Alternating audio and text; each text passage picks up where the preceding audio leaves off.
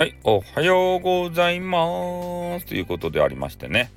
えー、いろいろ昨日はですね、えー、YouTube とか、えー、整備をさせていただいて、えスタイフについてもどういうふうにね、やっていくかっていうのを今ね、試行錯誤をしてるところでございます。え基本的にね、え博多弁昔話の収録はここでさせていただいて、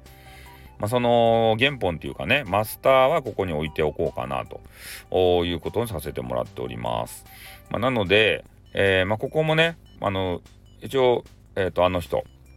あの人っていうか、メンバーシップのね、方もいらっしゃるので、えー、誠には申し訳ないけれども、えー、博多弁昔話もメンバーさん限定、まあ、ちょろっとね、えー、冒頭、まあ、30秒ぐらいとかそういうのはあの公表していきたいなと思うけど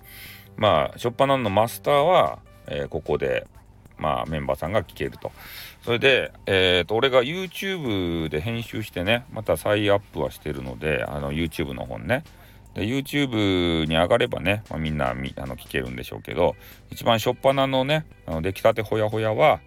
えー、スタイフのメンバーシップの方だけ聞けるということにまあね聞く人も少なくなるんでしょうけど、まあ、それでもいいかなと思ってますね。あと朝活をですね5月から多分やる予定なので、えー、規則正しい生活もしたいもんで朝活しながらもしかしたらね朝活しながらあのお散歩配信とかもえー、組み合わせてやるかもしれませんね。ちょっと健康のためにですね、歩かんといかんなっていうふうなこともあって、で、朝からさ、なんか、